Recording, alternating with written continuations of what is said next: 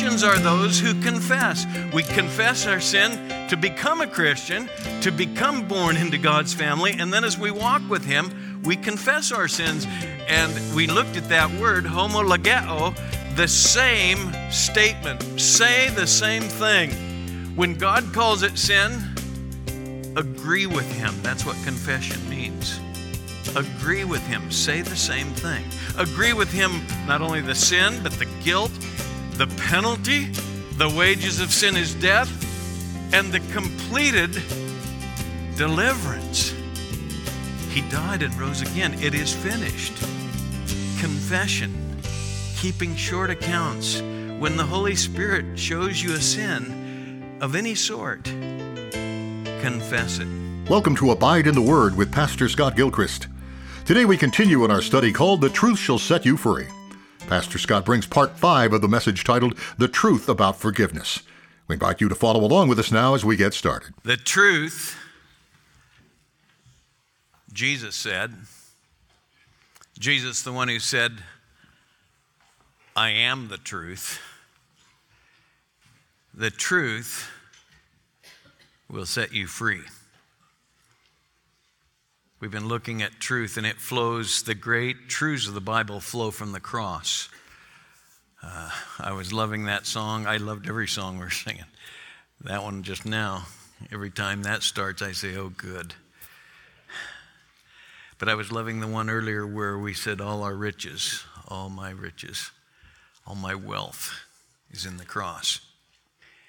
And uh, I was, I don't know how many times I've been through Romans, but it's been home base for me for a long time. But uh, I don't ever remember seeing until a few weeks ago when we looked at the truth about justification from Romans 3 and 4 that the great section there starts in Psalm 51 and closes in Psalm 32. How happy, how blessed is he whose transgression is forgiven, whose sin is covered. How blessed, how happy, how blessed is the man to whom the Lord does not impute iniquity, in whose spirit there is no deceit. Deliver me from my blood guiltiness, O God, God of my salvation. Then my tongue will joyfully sing of your righteousness. O Lord, open my lips, that my mouth may declare your praise. For you don't delight in sacrifice, otherwise I would give it. You're not pleased with burnt offering. The sacrifices of God are a broken spirit, a broken and a contrite heart, O God, you will not despise. Oh Lord, how we praise you that we can come to you and all we have is brokenness and sin. And you're the God of forgiveness. And we marvel at this. And along with David, we. Uh, we praise you. We give thanks to you. We marvel at the happiness and the joy that this salvation, this deliverance, to be forgiven brings. So we ask now that you would increase our capacity as we turn to your word to understand and appreciate the truth, your truth about forgiveness. Amen. I, uh, for the last several weeks, have been meditating on the Isaiah 55, that great invitation. Ho! Starts out. Ho! Everyone who thirsts, come to the waters. And you who have no money, come, buy and eat. Come, buy wine and milk without money and without cost. Why do you spend your money for what is not bread? and your wages for what does not satisfy. Listen carefully to me and eat what is good. Delight yourself in abundance. Incline your ear, come to me. Listen that you may live. Seek the Lord while he may be found. Call upon him while he is near. Let the wicked forsake his way and the unrighteous man his thoughts. And let him return to the Lord, and he will have compassion on him. And to our God, for he will abundantly pardon. Oh, I love that, don't you? Abundantly pardon. He'll, you can't begin to out sin his pardon, if you will. Or to be so, as the liar constantly tells us, not you, not you, not what you did. I don't care what you've done. The scripture, this is the Bible I'm quoting, this is God's word. If you're thirsty, come. Listen that you may live. Come to God, He will abundantly pardon. You don't have any money? Come anyway, without money and without cost. Why do you spend your money for what does not satisfy? So, this matter of forgiveness, I don't know if we could get to a more central tenet of my salvation. I'm forgiven, I'm clean. Oh Lord, David said in the 130th Psalm, if you marked iniquities, who could stand? But there's forgiveness with you that you may be feared. There's abundant forgiveness, abundant pardon. You know, that gal I mentioned uh, in prayer, uh, the one who led her to Christ said, Read Ephesians. After months of guiding her, you know, he said, Read Ephesians. And she texted back, Wow, I've read it twice now with new eyes, and it's so rich. and I was thinking, Paul actually calls it that. You know, you think about a rich portion of Scripture, the book of Ephesians, just a little epistle. Go home and read it, you know. The unfathomable riches of Christ, Paul calls it, chapter 3, verse 8. To me, the least of all the saints, has been given the privilege of proclaiming the unfathomable riches of Christ. And as so many of the epistles do, it starts right there. After the introduction, you know, saying Paul to you guys, basically. Then he says, Blessed be the God and Father of our Lord Jesus Christ, who's blessed us with every spiritual blessing. He's just lavished on us. And we're accepted in the beloved. And I remember reading that and even memorizing that and not connecting it with the beloved Son, accepted, This is my beloved Son in whom I'm well pleased. So, verse 6 says, You're accepted in the beloved. He sees you in Christ.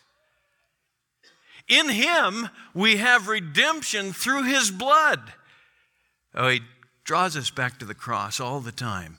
In Him, we have redemption through His blood, the forgiveness of our transgressions, our trespasses, the forgiveness of our trespasses, according to the riches of his grace, which he lavished on us. Now, just pause with me and think it through for just a moment.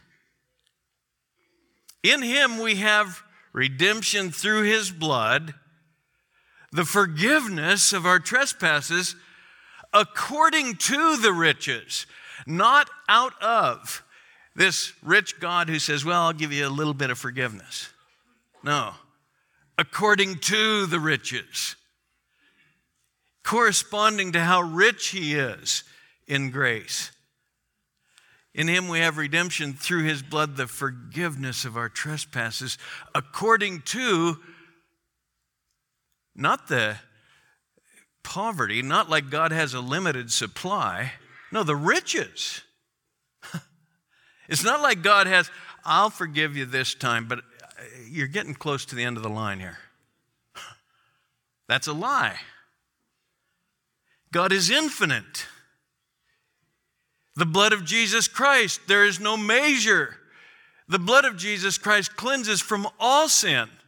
So he's saying, according to not a finite amount, but don't go over that line. You're, you know, you have 20% battery left.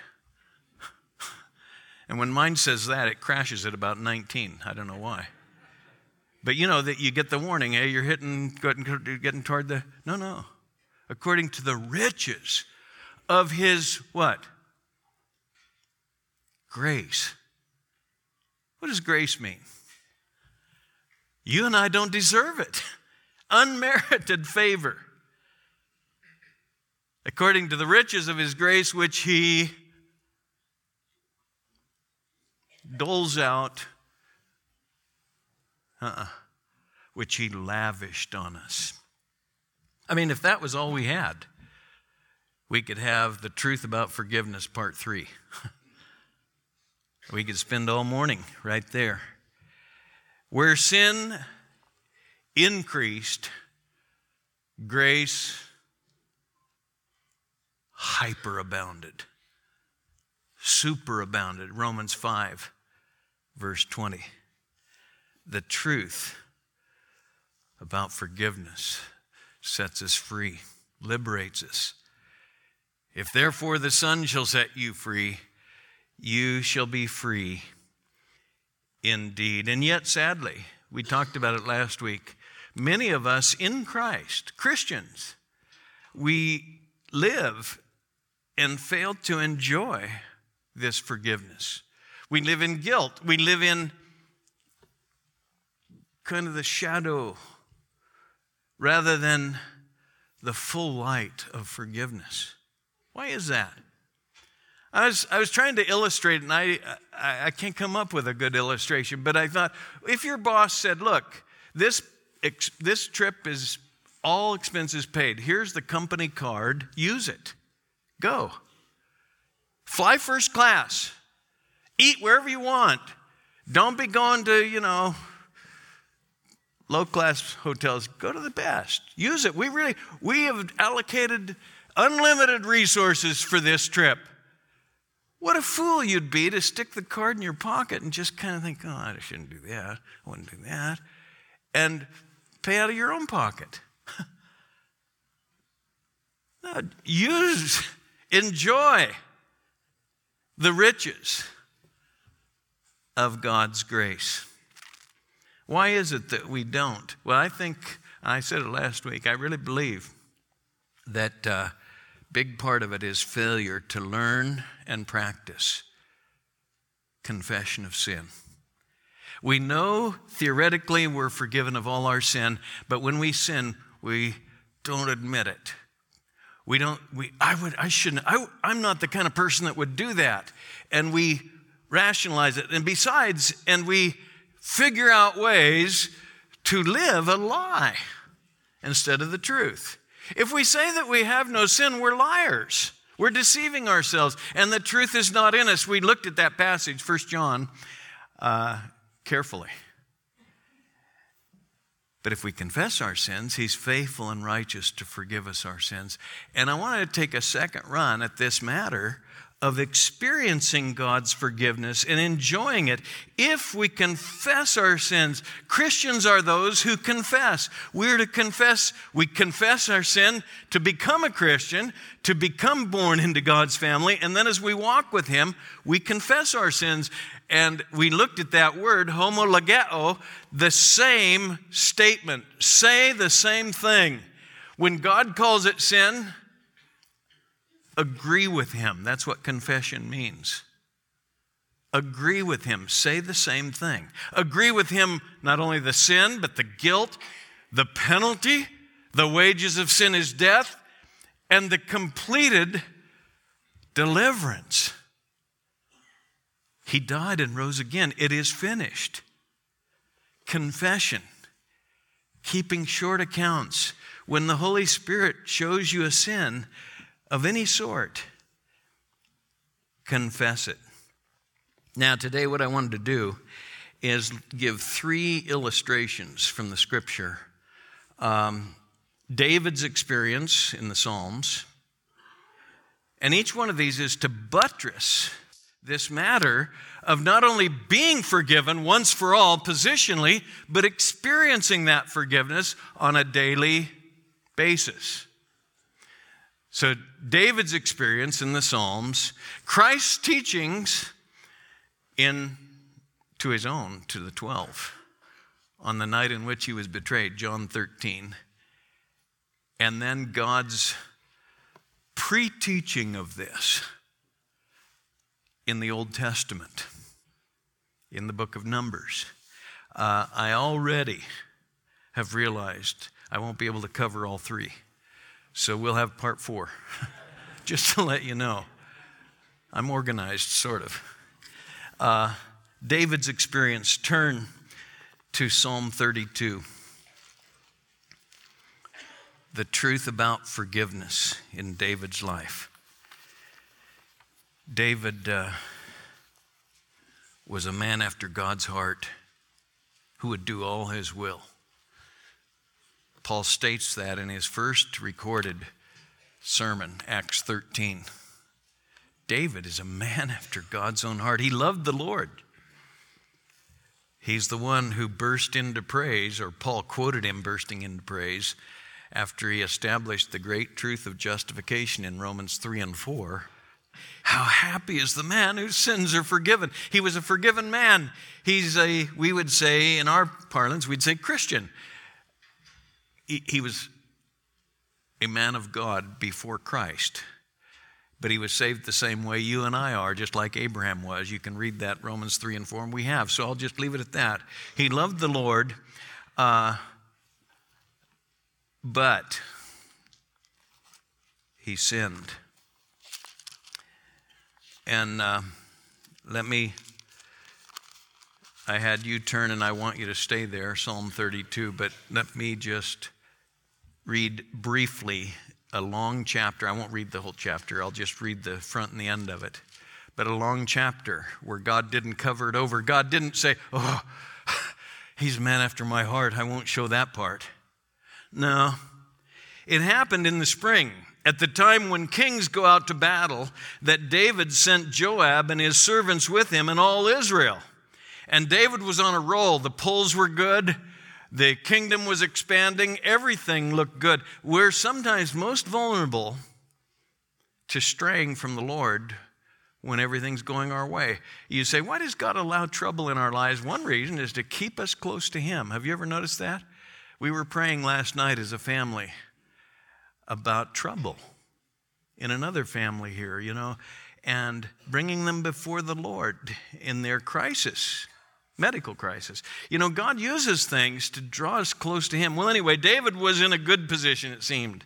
And so he sent his general out and he stayed at Jerusalem. Now, when evening came, David, instead of being out on the battlefield, was lounging around at the house, at the temple. And when evening came, he arose from his bed and walked around on the roof of the king's house. And from the roof, he saw a woman bathing. And the woman was very beautiful in appearance. David sent and inquired about the woman. And they said, Is this not Bathsheba, the daughter of Eliam, the wife of Uriah the Hittite, one of your crack troops, one of your Navy SEALs, one of your best men, your mighty men? the wife of Uriah. David sent messengers and took her. And when she came to him, he lay with her. And when she'd purified herself from her uncleanness, she returned to her house. And the woman conceived, and she sent and told David, I am pregnant. David's the king. He's skillful, he's sharp. I know what I'll do. Call for Uriah. Bring one of my crack troops back to report in. And he brings him back. You know the story. His good friend. And he says, uh, How's it going out there on the field? And take a little time, rest, go to your wife, have some R&R. And Uriah was such a godly man. And he wouldn't do it when his troops were out on the field. He slept on the porch. And then he got him drunk. You know the story. I won't even go into it except to say when he couldn't push this off and cover it up that way, he said, Well, Uriah is trustworthy. I know I can do this. And he wrote to Joab and folded it up and sealed it and said, Here, take this back to the battlefront. And it was his death orders. When he couldn't cover up sin one way, he ended up sinning more. And Uriah, good soldier that he was, took the message and they went out and withdrew from him, left him out in harm's way, and he was killed. And they had to send message back to David that one of your crack troops died. David said to the messenger, this is the end of the chapter. You can read the whole thing in 2 Samuel 11. Thus you shall say to Joab, Don't let this thing displease you. For the sword devours one as well as another. Make your battle against the city stronger and overthrow it, and so encourage him. If, you know, good men die, but we got to keep on. Oh, the hypocrisy, the ugly sin of this. But he, uh, he pulled it off. Now, when the wife of Uriah heard that Uriah, her husband, was dead, she mourned for her husband. And when the time of mourning was over, David sent and brought her to his house, and she became his wife. Then she bore him a son. So he moved on. And uh, he was able to, didn't confess anything, that's for sure. Can you imagine the media? No, he just uh, took her as his wife, got what he wanted The chapter closes, the thing that David had done was evil in the sight of the Lord.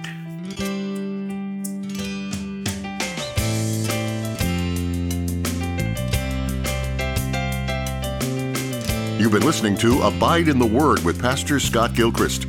Please stay with us. Pastor Scott will return in just a moment with a preview of our next broadcast. Today's program was titled The Truth About Forgiveness, a message from our study of the great truths of the Bible.